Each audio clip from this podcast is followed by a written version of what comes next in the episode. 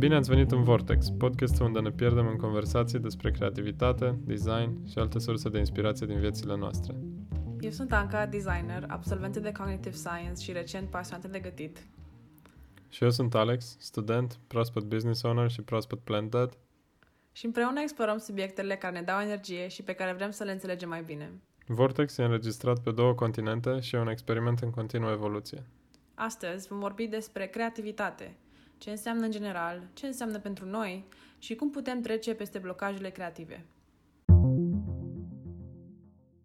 La mine în apartament, uh, momentan uh, se înregistrează două show-uri, uh, podcastul ăsta și niște prieteni filmează primul episod dintr-un cooking show, care dacă o să apară până apare episodul ăsta, o să fie un link în show notes.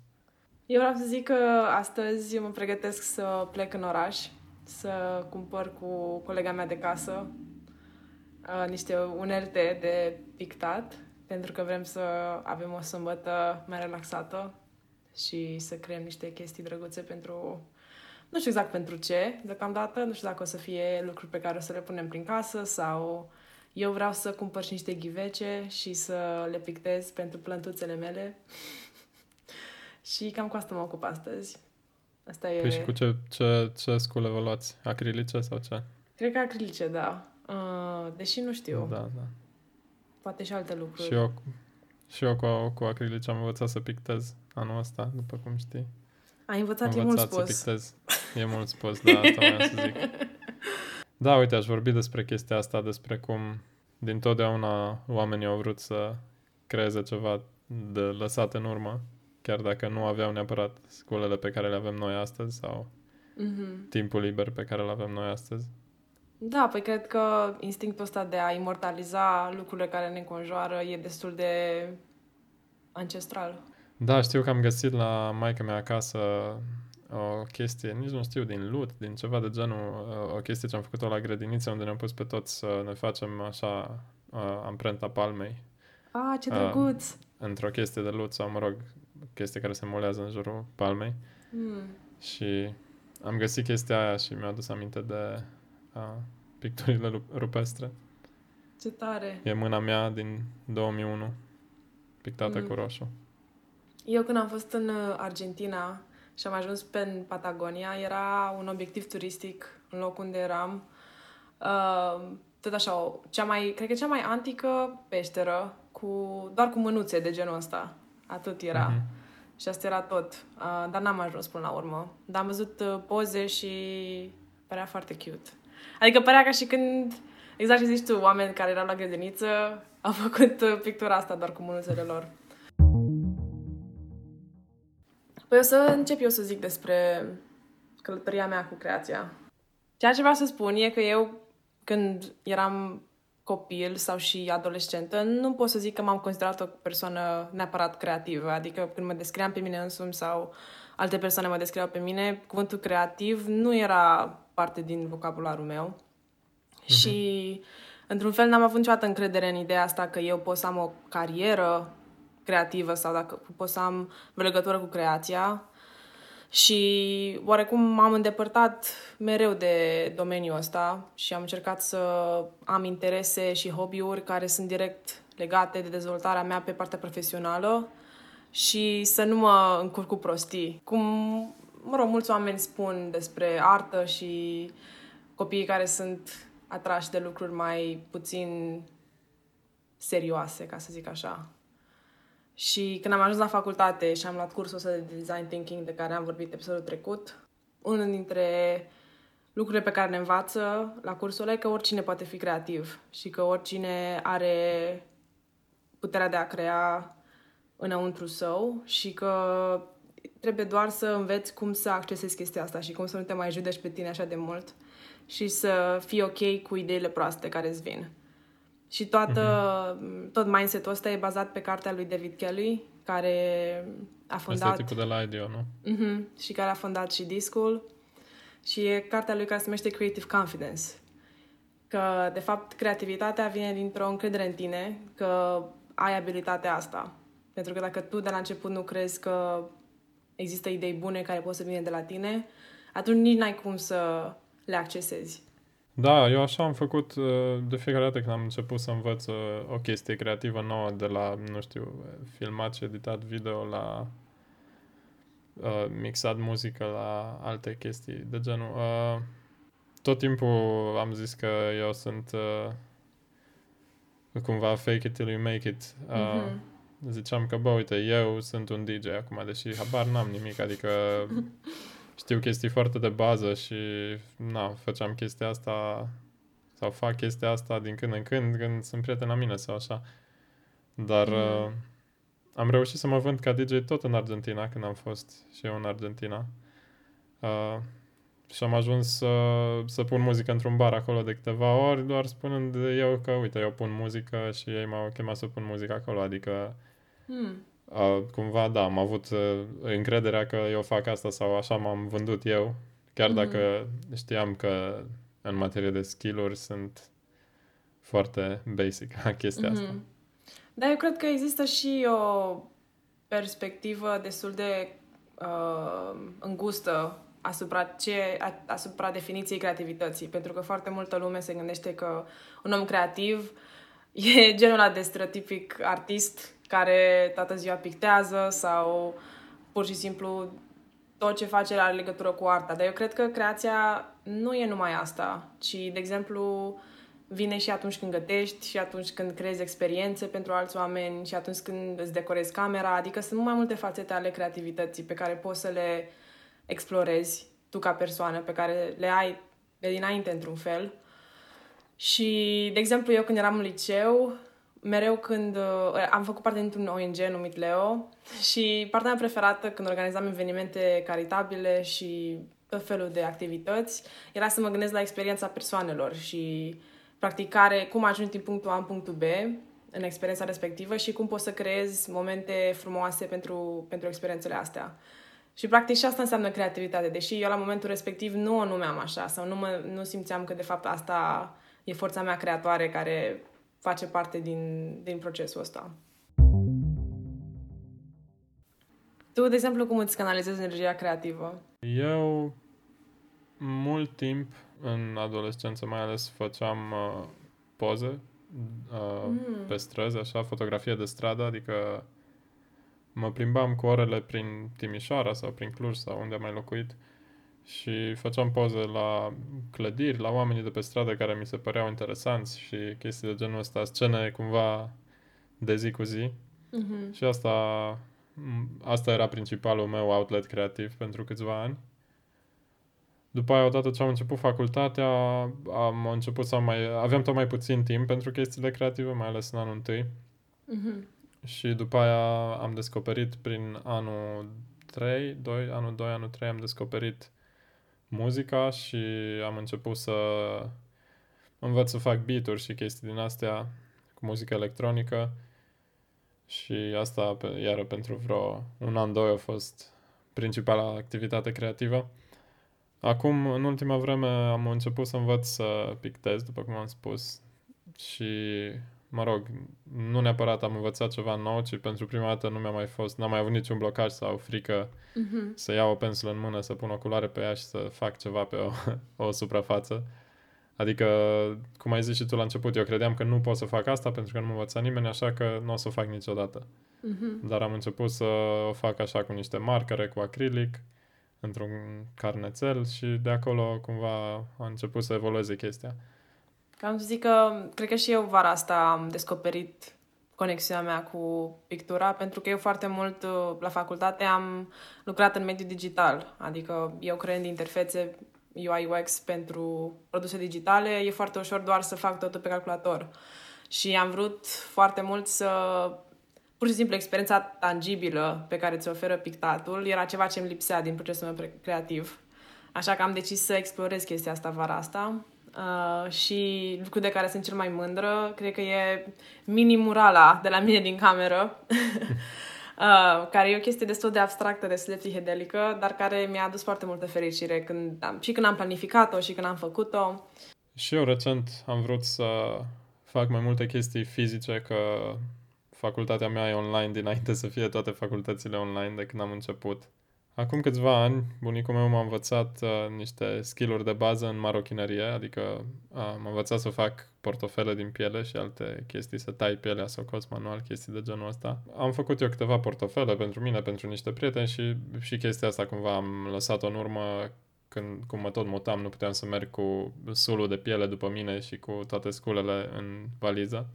Mm-hmm. Așa că am abandonat chestia asta o perioadă, dar săptămâna asta, al ieri seară, cred, da, am găsit un produs pe care îl salvasem pe Instagram Shopping și era un uh, pen roll, așa o chestie din piele, uh, ca un fel de penar care se rulează. Mm-hmm.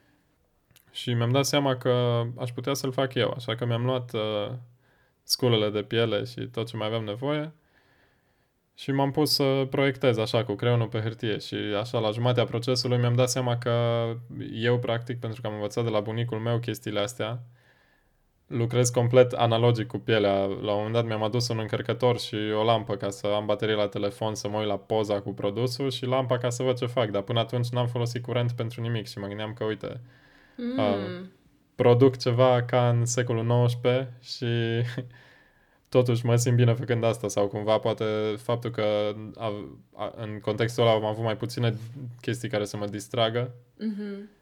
Cred că e, e bun din punct de vedere creativ și oricum e bine să ai limitări din astea, că n-am, am cele mai simple scule posibile practic și tai pielea cu un cutter, nici măcar n-am un cuțit special pentru asta momentan și uh, da, am reușit așa în vreo, nu mai știu, o oră, două mi-a luat și am făcut acest uh, pen roll a trebuit să cost niște, o fâșie de piele care să țină pixurile și chestiile înăuntru și cu care se leagă la sfârșit după ce îl rulezi.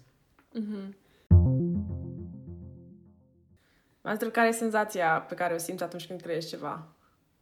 Nu știu, parcă fac totul așa, vreau să fac totul mai repede, știi? Adică e entuziasmul ăla că creezi ceva și vrei să vezi că ți iese, dar în același timp am învățat și să accept imperfecțiunile, adică nu, mm. poate mai de mult când începeam să creez chestii, aveam ideea asta că trebuie totul să fie perfect, dar na, bineînțeles, nu există perfecțiune în univers și... Păi și mai frumoasă uh, imperfecțiunea oricum.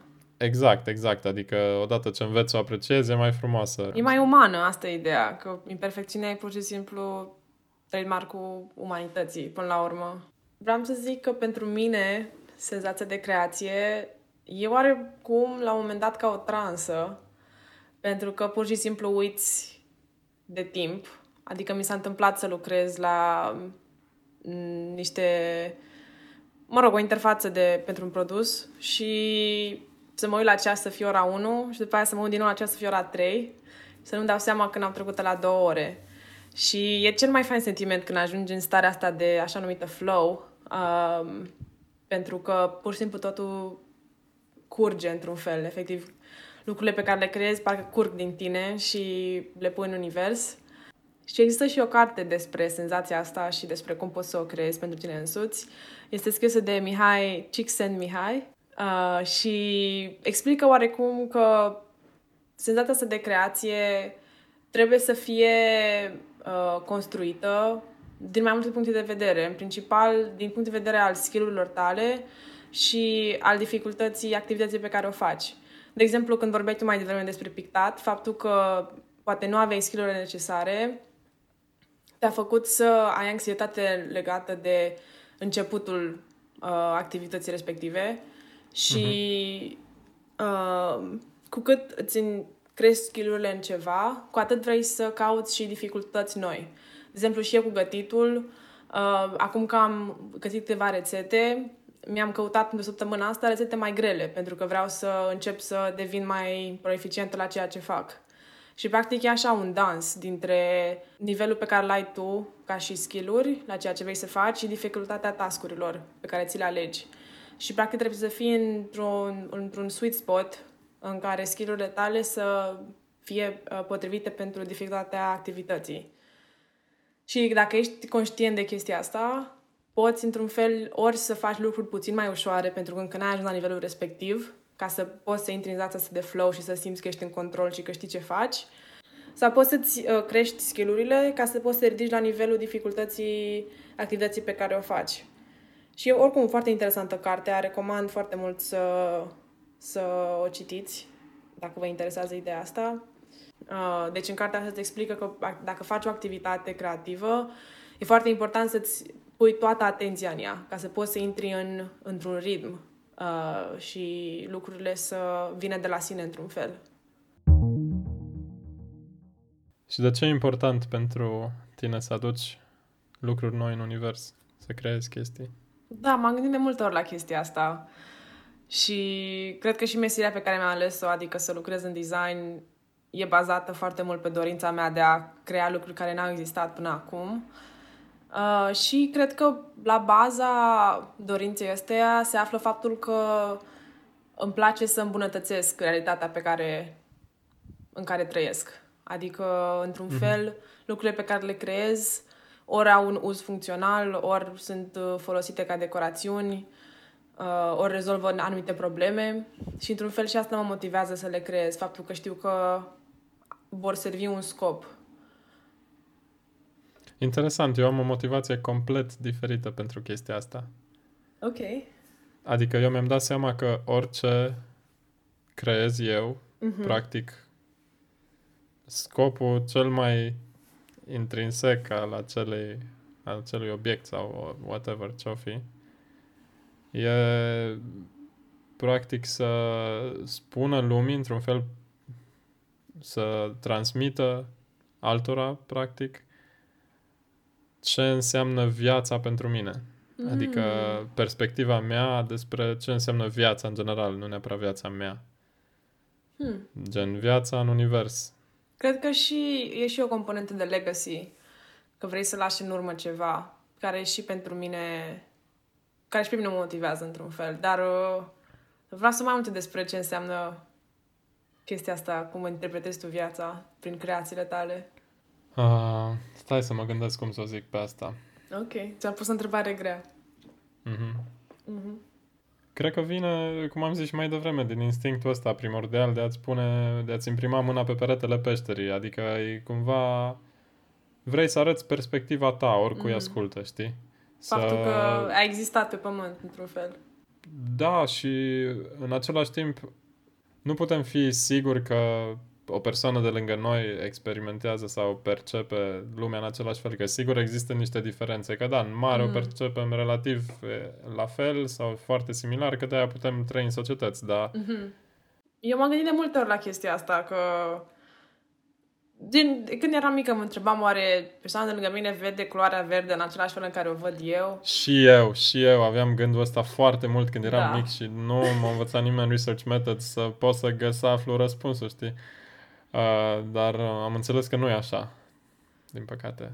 Da, dar eu cred că putem să ne alterăm oarecum experiențele vizuale și auditive și senzoriale. Uite, o chestie, culoarea mea preferată e turcoază, tu știi asta. Și când eram mic, bunica mea de fiecare dată când vorbea despre culoarea turcoaz, îi spunea verde turcoaz. Mm. Și de atunci eu am fost convins că turcoazul e o nuanță de verde și atât. Dar, mă rog, e pe spectru culorilor între verde și albastru. Corect. Și atunci, mulți prieteni din de mei cu care am vorbit despre culoarea turcoaz, pentru că aparent e un subiect care... Ți-a apărut în conversații? Da, da, da, chiar Așa. mi-apare mai mult decât da, mi-aș fi dorit, poate, da, uite că din nou vorbim despre turcoaz. Mulți oameni zic că turcoazul e albastru. Cum dracu să fie verde turcoaz, că e albastru? E o nuanță de albastru și da, Eu mereu am crezut că e între. Eu mereu am crezut că e o culoare fascinantă pentru că nu e nici verde, nici, nici albastru. Păi da, e între, dar uh, cred că suntem atât de... Noi ca specie suntem atât de obsedați să clasificăm chestiile mm. în termeni cât mai simpli încât uh, toată lumea sau majoritatea oamenilor ar, aleg sau verde sau albastru pentru turcoaz. Tabăra verde, tabăra albastru. da, da, da, exact. Deci da, asta înseamnă creativitatea cumva, uite, dacă poate asta e o analogie bună. Deci dacă eu aș scrie cu vopsea turcoaz cuvântul verde mare pe o pânză mm-hmm. și aș pune într-o expoziție, mulți sau aș arăta oamenilor, multora le-ar da cognitive dissonance chestia asta, că de fapt pentru ei ăla e albastru. Și prin asta eu le arăt că, uite, perspectiva mea e asta, asta, în realitatea mea asta e verde și, mă rog, eu zic, cred că despre asta e creația și arta, cumva să arăți mm. perspectiva ta unora care nu au mai avut tangențe cu perspectiva ta până atunci sau așa ceva. Da, e foarte interesant pentru că noi acum la facultate încercăm să dăm seama, să definim oarecum designul. Și există tabăra de design thinking în care mă aflu și eu, care percepe designul ca și un, oarecum un mijloc de a crea cu un scop. Uh, un scop bine definit, o nevoie umană uh, pentru care tu creezi un produs sau o experiență sau ceva care rezolvă problema pe care cineva o are. Și există tabăra în care se află oamenii din studio arts și mai multe domenii din astea mai exact pe ce zici tu, ideea de a crea ceva care are pur și simplu am, am, amprenta artistului sau amprenta creatorului pe care, uh, care a creat-o. Și încercăm să ne dăm seama, ok, care sunt lucrurile pe care le avem în comun până la urmă, când vine vorba de creație, când vine vorba de, de design, dar și care sunt diferențele. Și sunt niște linii foarte gri. E un fel de form versus function, nu? Mm, da, exact, exact. De ce vine prima, function sau form? Ți s-a întâmplat vreodată să te simți că ai un blocaj creativ? Da, să știi că cel mai des mă întâlnesc cu chestia asta când trebuie să fac o chestie creativă într-un mediu foarte formal. De exemplu, mm.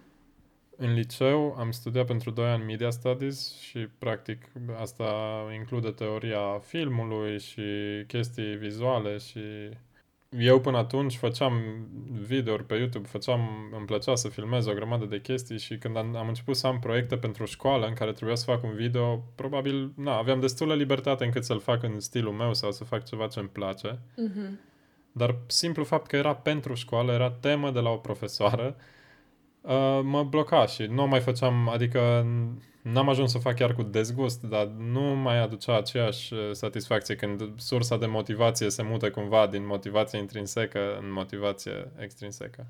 Tu ai pățit așa ceva?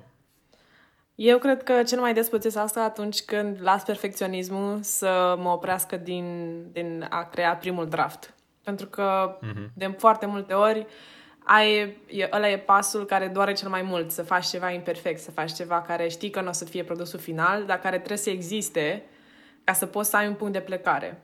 Da. Și cred că perfecționismul care mi-a fost oarecum indoctrinat de învățământul în România, pentru că mereu era valorificată ideea asta de a avea numai 10 pe linie sau să faci lucrurile exact cum trebuie, să fii serioasă, să faci lucrurile astea m-a făcut de foarte multe ori să cred că doar perfecțiunea e valoroasă. Și revenind într-un fel la ce discutam mai devreme, că lucrurile imperfecte au scopul lor, au rolul lor. Și trebuie foarte mult să... Pe mine ceea ce mă ajută câteodată când am gânduri de genul ăsta, de nu pot să încep până când nu știu că am toate resursele necesare sau până când, nu, până când știu că am, de exemplu, 5 ore pe zi unde pot doar să stau cu lucruri pe care vreau să-l creez. Um, încerc de multe ori să scriu pe hârtie exact ceea ce gândesc eu, gen limiting beliefs. Și de multe ori perfecționismul înseamnă că tu ai gânduri care te limitează, care sunt oarecum artificiale, adică nu sunt uh, legate de ceva real, care te limitează pe tine, dar uh, care într-un fel nu te lasă să începi, nu te lasă să faci primul rough draft de la ceva. Bun, și după ce îmi dau seama care sunt uh, gândurile care mă limitează, le scriu pe hârtie și apoi um, folosesc o tehnică din design thinking numită reframing. Adică pur și simplu le întorc invers. Un exemplu de asta este că eu acum încerc să îmi creez portofoliul meu propriu cu proiectele pe care le-am făcut până acum și un gând care mă limitează uh, e că trebuie să fie foarte impresionant din prima toată chestia asta, tot portofoliul meu. Dar un reframe este că trebuie să fie autentic și să mă reprezinte pe mine. Adică oarecum încerci să deconstruiești ceea ce gândești și să reconstruiești într-un mod mai pozitiv, cu o perspectivă mai pozitivă, care să te ajute să treci peste perfecționism și pentru, peste anxietatea de, de la început. Tu când ai un blocaj creativ, ce faci ca să treci peste? Pe mine mă ajută chestia aia despre care ai vorbit și mai devreme, să începi cu task-uri scurte și ușoare ca să mm. intri în, în flow ăla înapoi după ce ai... Dacă e ceva ce m-a demotivat, încep cu cele mai simple chestii, nu știu, de exemplu, să redenumesc niște fișiere sau mm. să filmez cel mai simplu cadru sau chestii din astea făceam. Am înțeles. Există foarte multe tehnici în uh, zona de design thinking care să te ajute să treci peste un moment de genul. De exemplu, foarte multe din uh, tehnicile respective se pot găsi pe un site de la IDEO. Uh, au ei un design toolkit pe care o să-l punem în show notes. Spune-ne ce e IDEO, că am mai menționat numele Da, asta. bun, ok, bun, bun, bun. Spune-și despre asta. IDEO este o companie de design din America. Au început cu product design în anii 80, nu? Au făcut și un uh, mouse pentru Apple și cumva de acolo da, da, au da, început da. să aibă mult succes și acum fac chestii mai orientate către soluții mai holistice pentru sisteme orice, și de la companii. sisteme de sănătate, da. la companii, la startup-uri. Mm-hmm. Exact. Ei au construit toolkit-ul ăsta ca să ajute designer de peste tot din lume. Este gratis și poate fi găsit online. Și aici în show notes. Mm-hmm. Și, de exemplu, unul dintre tehnicile pe care le menționează ei este că trebuie să generezi foarte multe idei proaste și bune, nu contează, și abia apoi să le judeci. Adică foarte multă lume, probabil că vi s-a întâmplat și vouă să fiți într-o ședință sau într-o întâlnire cu, cu oameni care generează idei și să spună cineva o idee și apoi cineva să vină imediat cu nu, da, deci nu putem să facem asta pentru că XYZ. Și în momentul ăla ți s-a tăiat elanul. Adică nici măcar nu te lasă să intri într-o, într-un spirit colaborativ în care poți să generezi idei fără să te simți judecat. Da. Și de multe ori asta se întâmplă în întâlnirile astea formale, că ai zis și tu de formalitatea care te constrânge prea mult la un moment dat, că pur și simplu nu îți mai vine să spui nicio idee sau nu crezi că ai, ai idei destul de bune pentru că cineva deja ți-a găsit uh, un lucru negativ care să contracareze ideea respectivă. Uh-huh. Și cel mai bine e să spui exact ce ai de spus și altcineva să construiască peste ideea ta cu încă ceva. E mentalitatea de a yes and. Adică asta ne învață și pe noi la, la facultate, că pur și simplu atunci când vine cineva cu o idee, tu poți pur și să zici yes and și să construiești mai departe. Chiar dacă știi că ideea respectivă nu poate să meargă, e, e foarte important să construiești peste ideile altora ca să poți să ajungi la un moment dat în final la ceva ceva folosibil. Pentru că e mult mai ușor să ai o idee foarte năstrușnică și să o adaptezi cumva la realitatea pe, în care trăiești, să o faci mai fezabilă, decât să o idee fezabilă și foarte plictisitoare și să încerci să o aduci să o faci exciting. Da. Uh, cartea pe care o citesc acum se cheamă Rebel Ideas, scrisă de Matthew Syed uh-huh. și vorbește despre cum uh, grupurile, echipele din companii, din uh, guverne, de oriunde, echipele cu oameni cât mai diversi uh, vin cu cele mai bune soluții, tocmai pentru că e mai puțin mai puțin backlash, cumva oamenii sunt mai deschiși să asculte mm-hmm. idei diferite când toată lumea e diferită. Dacă toți oamenii mm. sunt la fel, din același background și lucrează în moduri similare, atunci nu poți să ajungi, nu poți să ai idei inovative pentru că se vor, practic, își vor aproba ideile unul, un, unii altora și... Se creează un echo chamber. Se creează un echo chamber, da, unde, practic, dacă sunt mai mulți care au aceleași idei, o să refuze ideile din exterior. Dacă în fiecare mm. are idei diferite, atunci vor fi mai acceptate astea mai uh, neobișnuite, neconvenționale. Mm-hmm. Mm-hmm. Da, și există un articol de, despre Pixar, uh, studioul de film, care exact asta încurajează un concept numit radical collaboration, adică să fii foarte, foarte deschis la idei foarte nebune și foarte mm-hmm. diferite de ceea ce gândești tu. Pentru că, de multe ori, chiar dacă ideea respectivă nu te aduce exact în punctul în care vrei să, să poți să rezolvi problema respectivă, te poate aduce mai aproape pentru că poate să stârnească în altcineva o altă idee. Și de asta e foarte important să lași pe toată lumea să vorbească, pentru că nu știi de unde sare iepurile, ca să zic așa. Apreciem că ați venit cu noi în aventura asta. Puteți să ascultați Vortex pe Spotify, Apple Podcast sau oriunde vă abonați la podcasturi.